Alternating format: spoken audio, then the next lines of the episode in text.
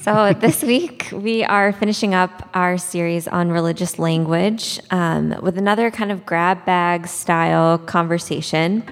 Two weeks ago, we went through some of the terms that were submitted to the survey that we had sent out on religious terminology that had lost its meaning.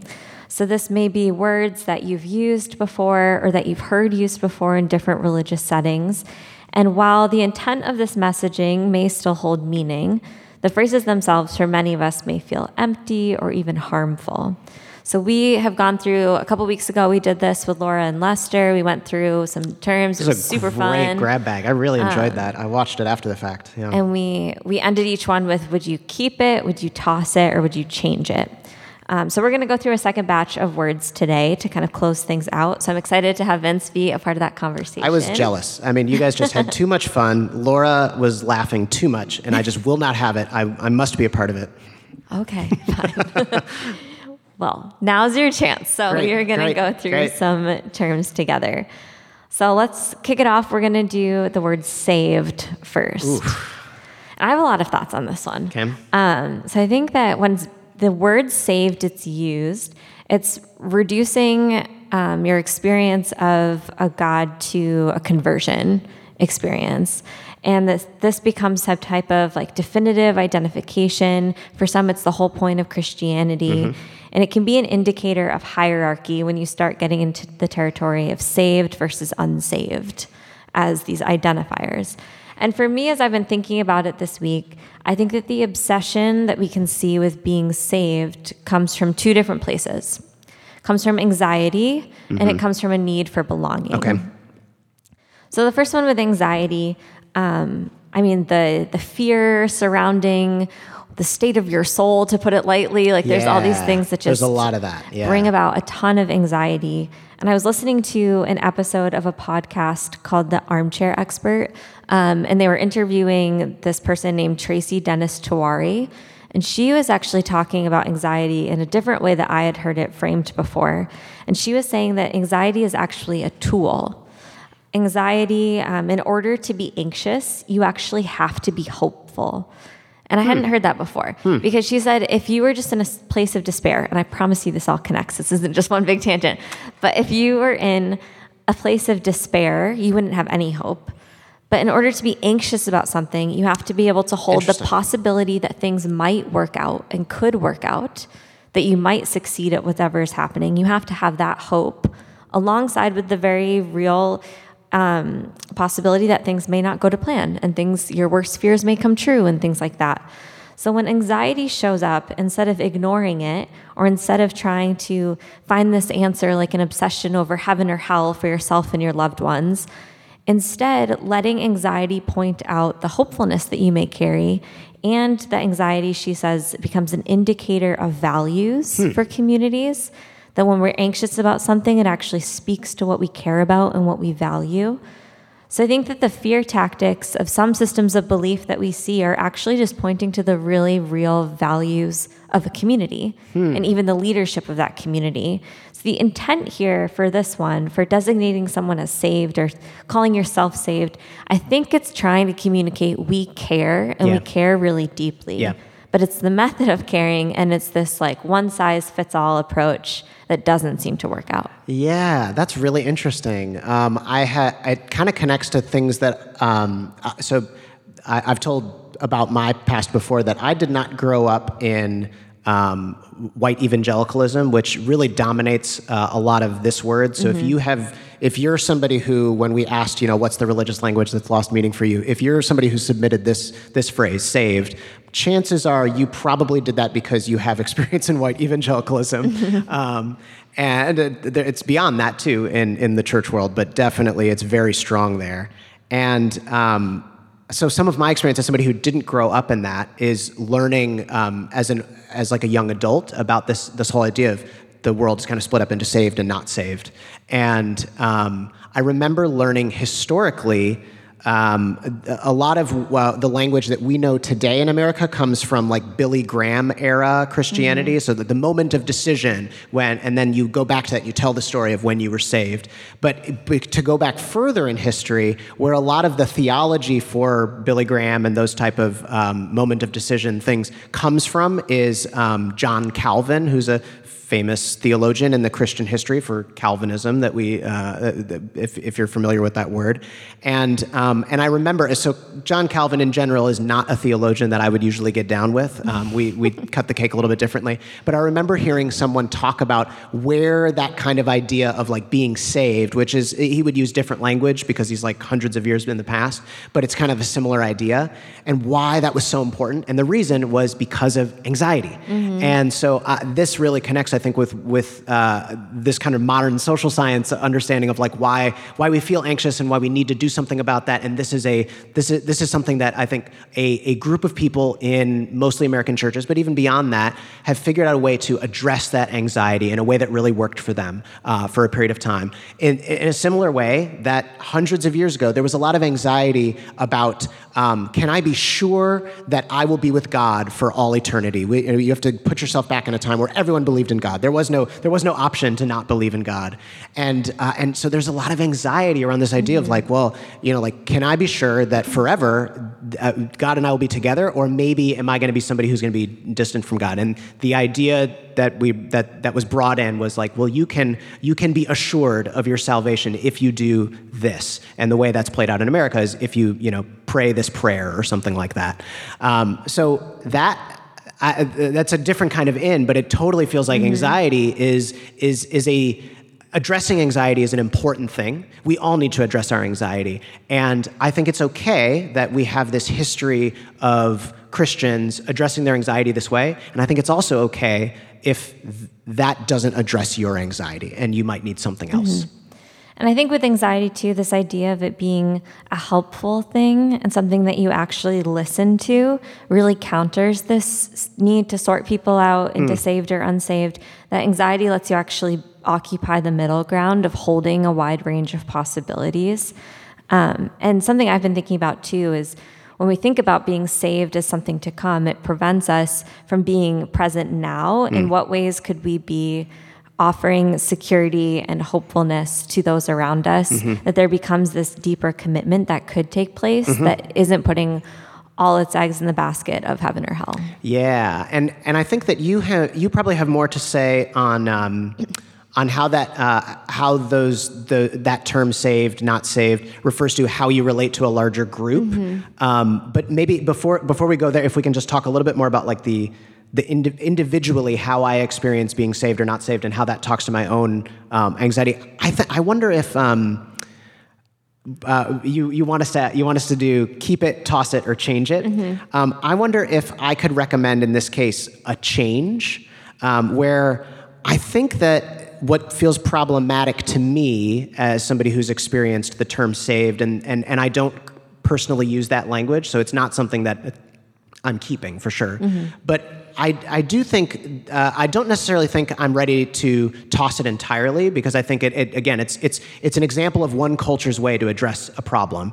I think what I would what I want to argue is changing is I want to be more precise because when we use the term saved, it generally means to it generally like refers to like it, somebody's telling an important moment in their history. Mm-hmm. Um, and in, if, you, if you only ever grow up around other people that go to the same kind of church and believe the same way as you, you can just use that as shorthand and it, oh, great, yeah, that mm-hmm. was so special. But increasingly, as we live in a world where there are like people who come from different religious traditions, people come from different traditions within Christianity and maybe don't use that phrase, someone like me, I, uh, then uh, we, we need to be more specific about what we mean when we say, I was saved, or you know that was the moment I was saved. And so, uh, what I'm thinking about of some examples would be like, hey, um, it, it, this was the moment I like believed there is a God, that I'm not alone. You know, mm-hmm. like I think that's sometimes what we mean when we say saved, or maybe we'll say like, this was the moment I was really like I was just captivated by the teachings of Jesus. Maybe that's what we mean by when we say saved. Or this was uh, uh, something I often use is this was my first ever spiritual experience. I remember that. I remember the first time I had uh, an experience where I was like in a, in, a, in a space where people were praying. It was like something is going on inside me and I'm not doing it. Like that was my first ever spiritual experience. So I like using language like that rather than saved, which the shorthand, we're not sure what always what we mean. Or this was the, may I, this was the day I made a commitment to change the way I'm living in a very mm-hmm. like like in a way that grabbed me. Um, that's more specific. It's more precise than saved, and I think that that can help with like lost in translation situations. Yeah. So I wanted to throw that in, like as yeah. we're talking about like ourselves, um, and I wonder if you have anything on that before before you bring us to like how, how that relates to how we belong. Yeah, um, I think it's helpful to note this um, that it can be event focused. Like yeah. when I growing up, I would go to a summer camp and every year there'd be an opportunity for you to, to, to commit saved. your yeah yes yeah say that you're saved commit your life to jesus and i had thought i had to do it every single year because mm-hmm. like i don't know if the last one really covered it so i hear people should, laughing so i think that you're not the only person who experienced that we would call it the call night um, there would be candles and stuff yeah so yeah, I'm seeing that, accepted Jesus in the yes. chat. That's that's the language. Yeah. Welcome yeah, Jesus yeah. into my heart. Yes. Um, yeah. Oh, there you go. That's another one. Yeah. So that becomes really event uh-huh. focused. And I think it also it can be event focused and it can be identity focused. That yeah. once this once this event takes place, it's supposed to be an identity that covers you. Um, yeah.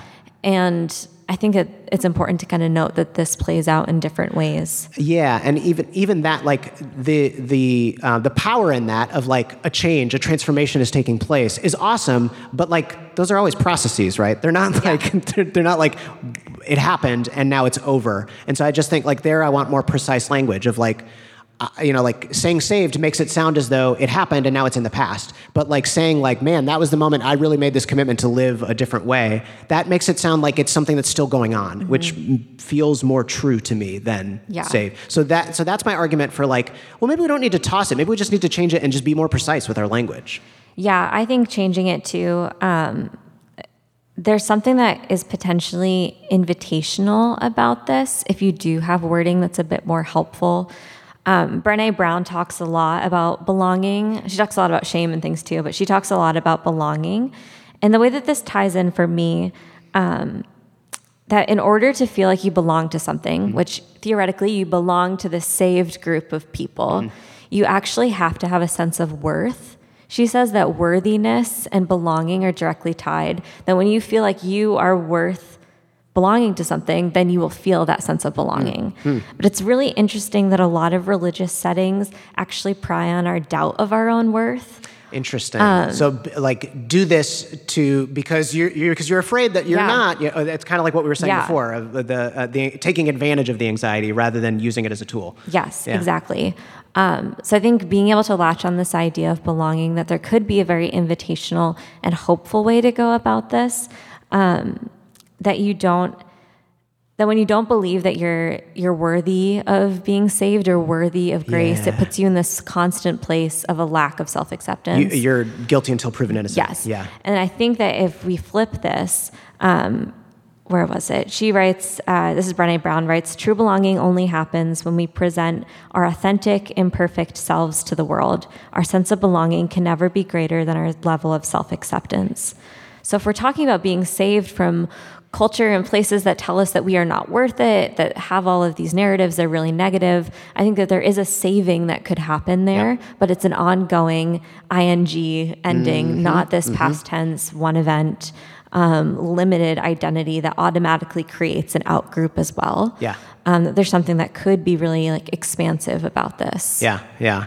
Uh, it's, is it still a grab bag if we just keep talking about this the whole time? I know, right? uh, we should go to the next one. uh, no, no, no. But I feel like there's one more thing to say because it's like so we talked about like the anxiety for a person, and then we talk about um, attaching yourself to an in group, you know, belonging. But what you just said, I feel like is is really important, and it looks like people are saying it in the chat of like the moment you attach yourself to an in group, that creates an mm-hmm. out group. And I'm seeing an awesome uh, point made in, in, in the chat of um, uh, Joel R says uh, it in, in a lot of ways, the point of evangelicalism, in his view, is that uh, people, like you convert people, and if they don't pray the prayer, they are damned for all eternity. And I think that that is the last piece like, oof. yeah, I know it's tough. I- It's really tough, and and and I think that that's the last piece that it's really important to address when we talk about change it, Mm-hmm. because I think that the piece that's willing that like that that I think is is worth like not uh, why this is not worth tossing is I think that anxiety piece and like ta- being able to tell your story of like important things that have happened to you, significant moments in your life. If we can be precise, I think it's really helpful to talk about being saved. Like I it, it, it we can maybe talk a little bit more about like saved from what. Uh, you know, I, I think that's important. But um, so all of those things are, are the parts that I don't want to just like toss this away. But the but one of the things that really does need to be modified from it is if the only way we know how to do that.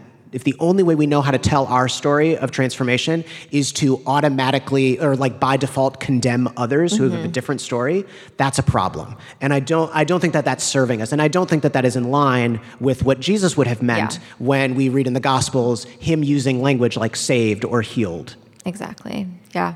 We could keep going on Man, this we really but- could. We really could.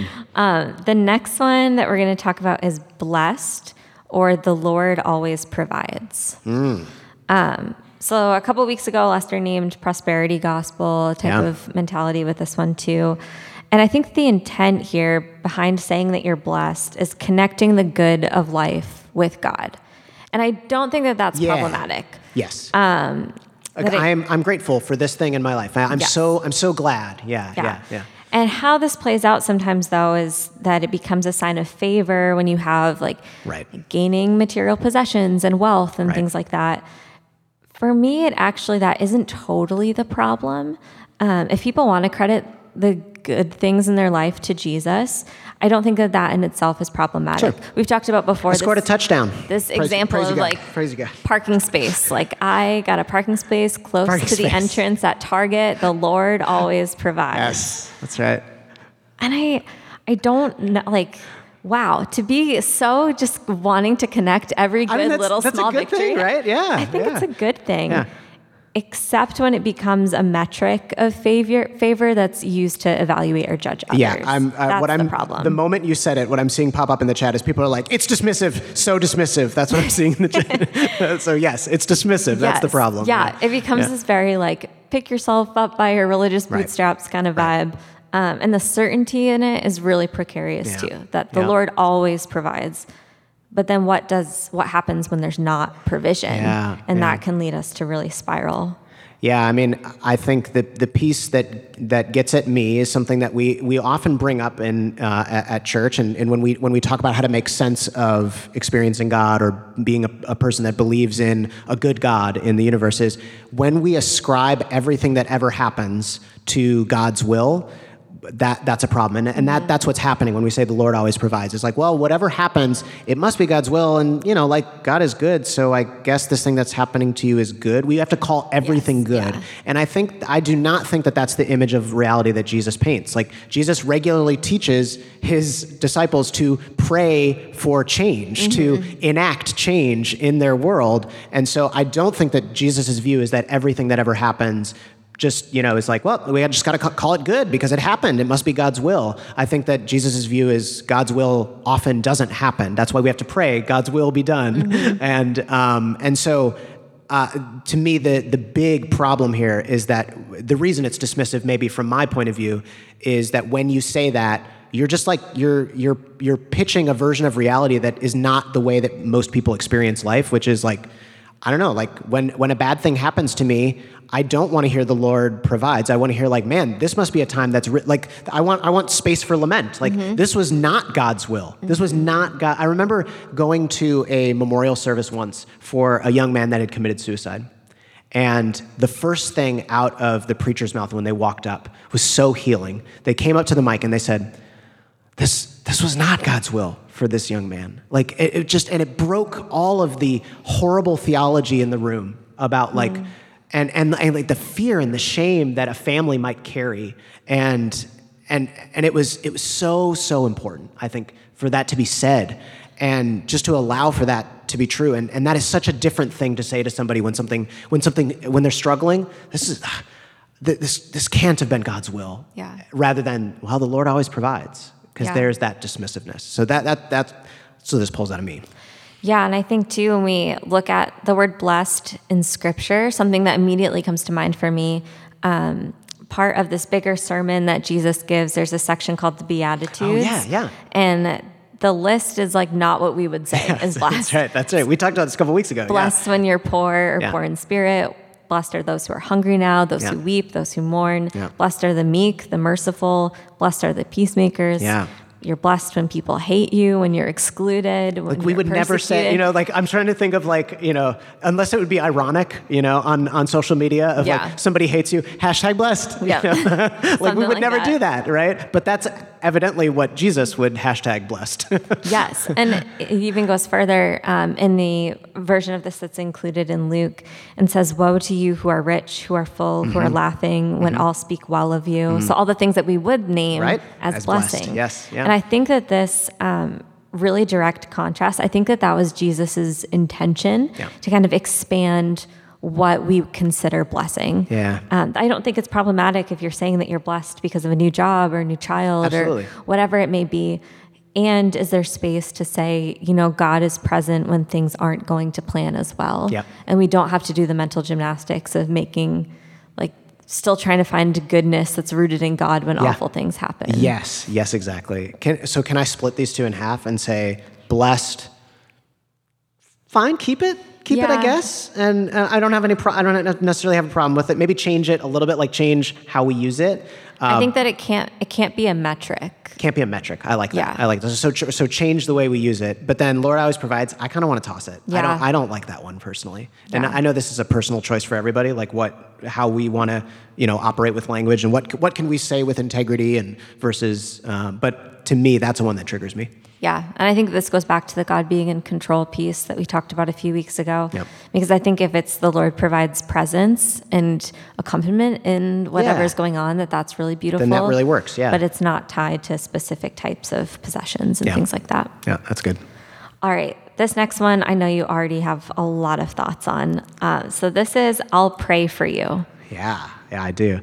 Um, so I, I so I think the obvious, um, the obvious reason that this ends up on our word cloud of religious language that's lost its meaning is when I'll pray for you is used in ways to bypass pain. Mm-hmm. Um, it's just a quick, easy thing to say, or to avoid responsibility.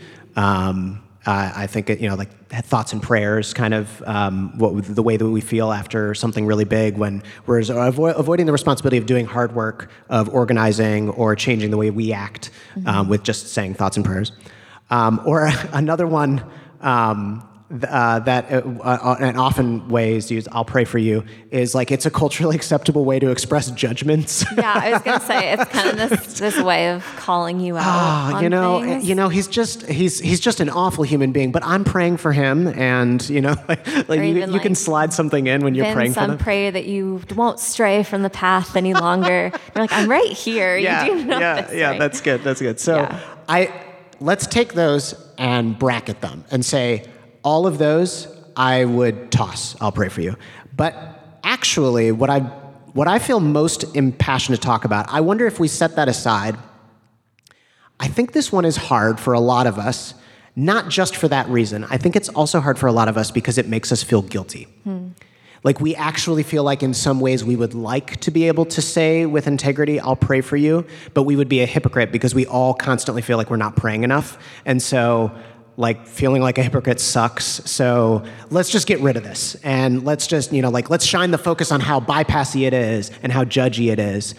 But I wonder if I can challenge that for a little bit because I think there's a way to dismantle guilt. I believe it's a false guilt. Mm-hmm. Uh, that that's going on there when we feel when we feel guilty because if I even said I'll pray for you, I'd be a hypocrite.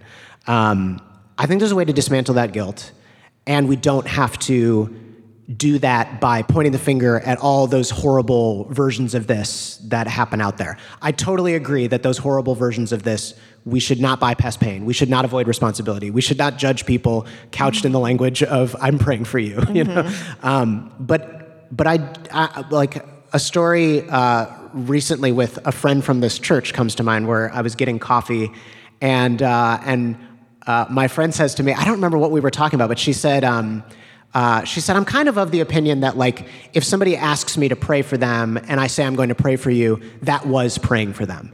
And I loved that. Did, did, did, everybody, did everybody catch that? She was like, if, if somebody asks me to pray for them and I say, yeah, I, I absolutely pray for them, that right there, you responding with an empathetic, like if you genuinely, you know, you, you, you like you had eye contact, you, you saw them, you, I mean, they, they shared something obviously probably vulnerable with you if they're asking to pray for you. If you were there and you were with them in that space and you in, invested in them enough to be like, I, I care for you, I am praying for you, that was praying for them. I wonder if anyone feels uncomfortable with that. Like, oh no, no, but no, but but I need to like. What about sitting on my knees and clasping my hands? You know, or maybe that's you if you're like if you grew up Catholic like me, or or, what about like um, if you grew up uh, in like evangelicalism or non denominational? What about putting a hand on their shoulder and praying really confidently things out loud that are so eloquent that just came off the top of your head? And uh, what you know? What about what about? Um, what about writing down or, or, reciting a prayer that you've memorized because it was so beautiful? Maybe that's you if you come from like a Methodist background or something like that. I wonder if my friend is right that we actually, when prayer, I, I think that part of the reason we feel so guilty all the time, that we're not praying enough, and we all have imposter syndrome about how much we're praying, is because we don't call enough things prayer. Mm. Prayer has a really specific image in our mind. It's the clasped hands, or it's the I have a hand on their shoulder and I'm praying really beautiful words that I just thought of right now. I promise I didn't write them ahead of time. Mm. And I didn't run through it in my head. Like didn't run through. Yeah, exactly. I exactly. I mean, there, there's all of these pictures, and not to say that those things aren't prayer, but I just think we need to call more things prayer. Mm-hmm. I made I made a list of things I think that are prayer in preparation for this. Can I read them? It's mm-hmm. a long list, but that's the whole point. Lots of things are prayer. Okay, so here's here are things that I think are prayer, uh, because prayer fundamentally is about paying attention to God paying attention to the God that is present in every single moment and in every single thing that's going. Fundamentally, prayer is about attention. Mm-hmm. I am always able to tune my attention to this amazingly relational God that is in all things and in every moment, okay? Yeah, that's what Mary Oliver talks about. I don't yeah. always know how to pray, but I do know how to pay attention. Oh my gosh, there we so go. Good. That's good. That's Mary Oliver, mm-hmm. uh, Oliver is our patron saint this morning, okay? so here, here is my list prayer can be a deep intention or conviction felt in a moment, like, like my friend. In that moment, she felt convicted and, and, and deeply connected to this person's well being. And expressing that, as simple as, I am praying for you, is in fact praying for that person. Prayer is gratitude. So anytime you are just, I'm thankful for this, that's prayer. You, you don't even have to phrase it a certain way, it is prayer. Uh, reflection, anytime you are reflecting on yourself, you are asking good questions about who you are and who you want to be. That's prayer. Feeling uh, like a moment of feeling seen and just staying in that and calling that an experience of God. That is prayer. I experience that with other human beings. Like when somebody just sees me and they, I can tell that they get what I'm feeling. That's prayer. All I have to do is turn my attention to the God that is mediating that experience between us. That's prayer. Um, a moment of insight or like an epiphany. It's just like, oh, I didn't have it and now I have it. That's prayer. All I have to do is turn my attention to the God that guides every thought in my mind toward the best solutions. That's prayer. Um, a good cry. A good cry is prayer. I'm somebody who pen, like pents up emotions, and then uh, and I and I and I won't cry until you know I watch something that pulls it out of me, right? Like a, a really well acted scene in a in a show or a movie, mm-hmm. and I just like, oh my gosh, like I'm, you know, it all comes out. That is prayer. So you can even pray when you're watching Netflix. Everybody, how about that? Restorative silence, I think, is prayer. So whether that's being still, I I I default to that. I like being still in the morning before everybody else is up uh, in my house. I get a cup of coffee and I sit still. Do I say anything in particular? Does it have to look a certain way? No, but it's prayer because I'm just I, I'm I'm I, I'm in silence, and that can be prayer. I'm turning my attention to God. Or I know lots of people for whom a run or a walk is their restorative silence. You're not talking to anybody. Nobody can stop you because you're like, hey, bye. and that's good. And that silence of the run or the walk is their prayer. Being with someone their, when they're suffering is prayer. Inclining your attention to someone, just like I, I thought of my cousin who lives in Mount Prospect, and uh, boy, I haven't seen him in a long time. I hope he's well.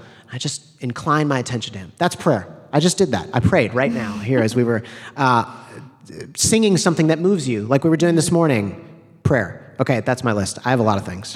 I think a lot of things are prayer. No, I love that. I love making the list longer instead of just trying to. And I think that some of this too becomes confusion of what actually prayer is or what it does, like what the function of it is. Yeah. So I love this idea of expanding that beyond. Yeah, we don't even have to answer that one Yeah. way. It can be lots of things. be a lot of different things. so That's really that so this is why I mean for me I absolutely want to keep prayer. Mm-hmm. I, I I'll pray for you. I think that's an extremely important thing. I think the problem with it, it obviously it's a problem when it bypasses or when it you know offloads responsibility or it's judgy, of course.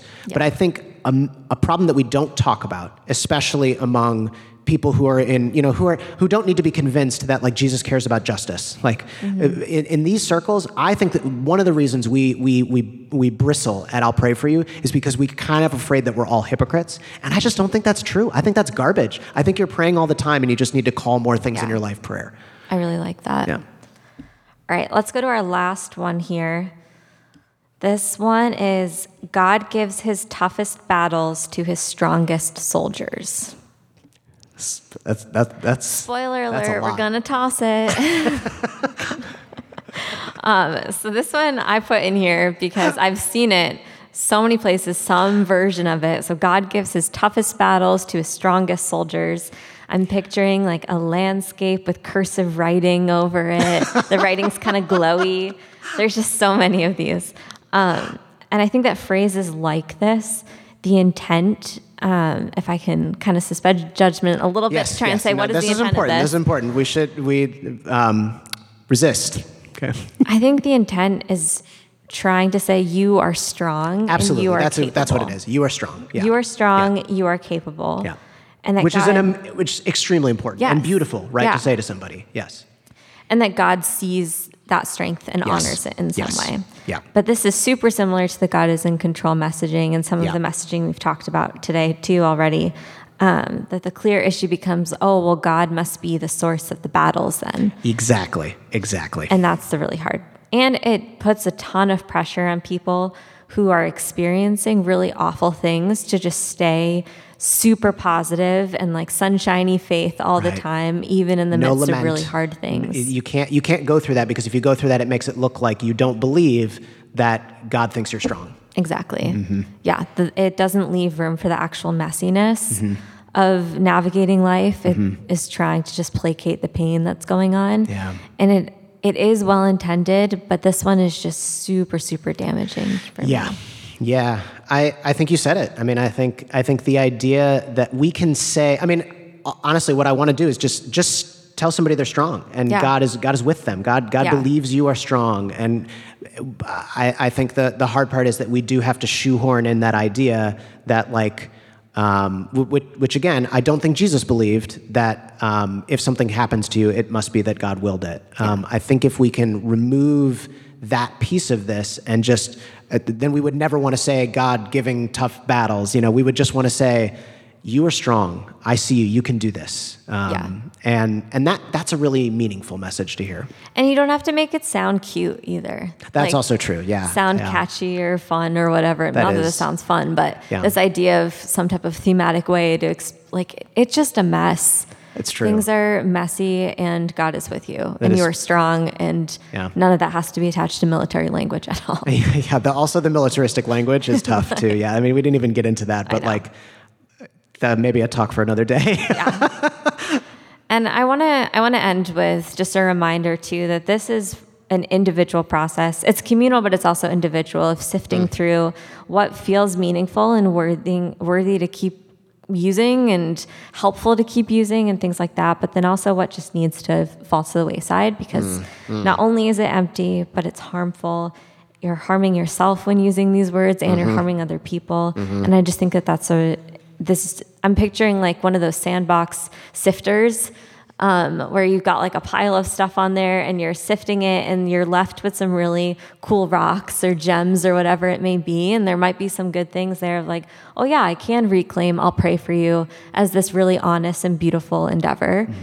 And there's things like God gives his toughest battles, yada, yada, that just needs to fall through the holes. needs to fall through the holes. Yeah. Yep. yeah, and that, and like you said, it's going to be a, a slightly different engagement for each of us. Um, there are some commonalities. I mean, I think that's why we have a word cloud that like some words get bigger than others, right? Um, but we hope that this whole uh, experiment, these last several weeks, has um, given you some tools to to think about the language that you um, interact with. I, I, something, if I can go back to something you said the first week of this, Haley, that I think is really important, is um, how how much this is about what the language that we might use, but how much this is about the language that we might have um, used around us. Yeah. And a really important marker for health is that when you know, so like I shared pretty openly that like the Lord provides. Um, I toss that one. I don't use that. I, I, I, I go a different way. But am I around people who might use that language with me? Absolutely. I'm around, you know, like, uh, uh, I, I think that was said to me this weekend, you know, and I want to get to a place of health where that doesn't shut me down, where I don't like, I'm not, I don't need to be angry at that person for using words that don't work for me. What I need to be able to do is in that moment not react, but, you know, respond according to my values of, oh, wow, you know, I, I see that differently, you know, but thank you so much. I hear you trying to, you know, encourage me that I'm strong, and uh, and and I can find common ground with that person and not shut down and not be a mean person and not try to define myself by what I'm not, but rather. I want to be able to get to a place where I'm not super over, overwhelmed whenever somebody uses a phrase that personally I would toss. Yeah. That resiliency gets built up and it's just really helpful. Yeah, yeah, cool. Well, I'd love to pray for us. Let's do it. So if you would join me in prayer, whatever that looks like for you today.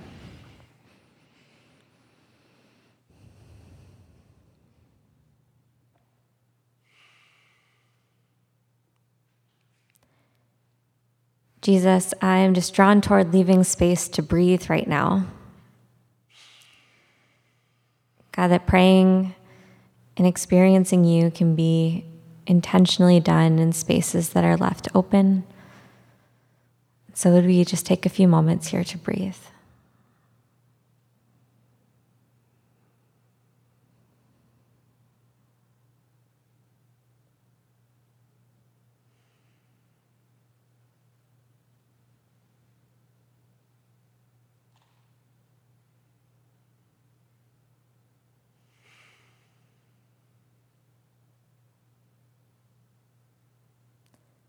God, when we are searching for the right words, would we be reminded that sometimes there are no right words, that instead silence and stillness and bringing our mind's attention to a person or a place or a space of gratitude, God, that all of these things are ways to commune with you.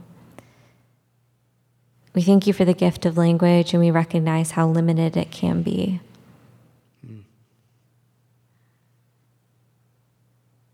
God, I thank you that you are with us in our full range of experiences, the full scope of how we navigate life.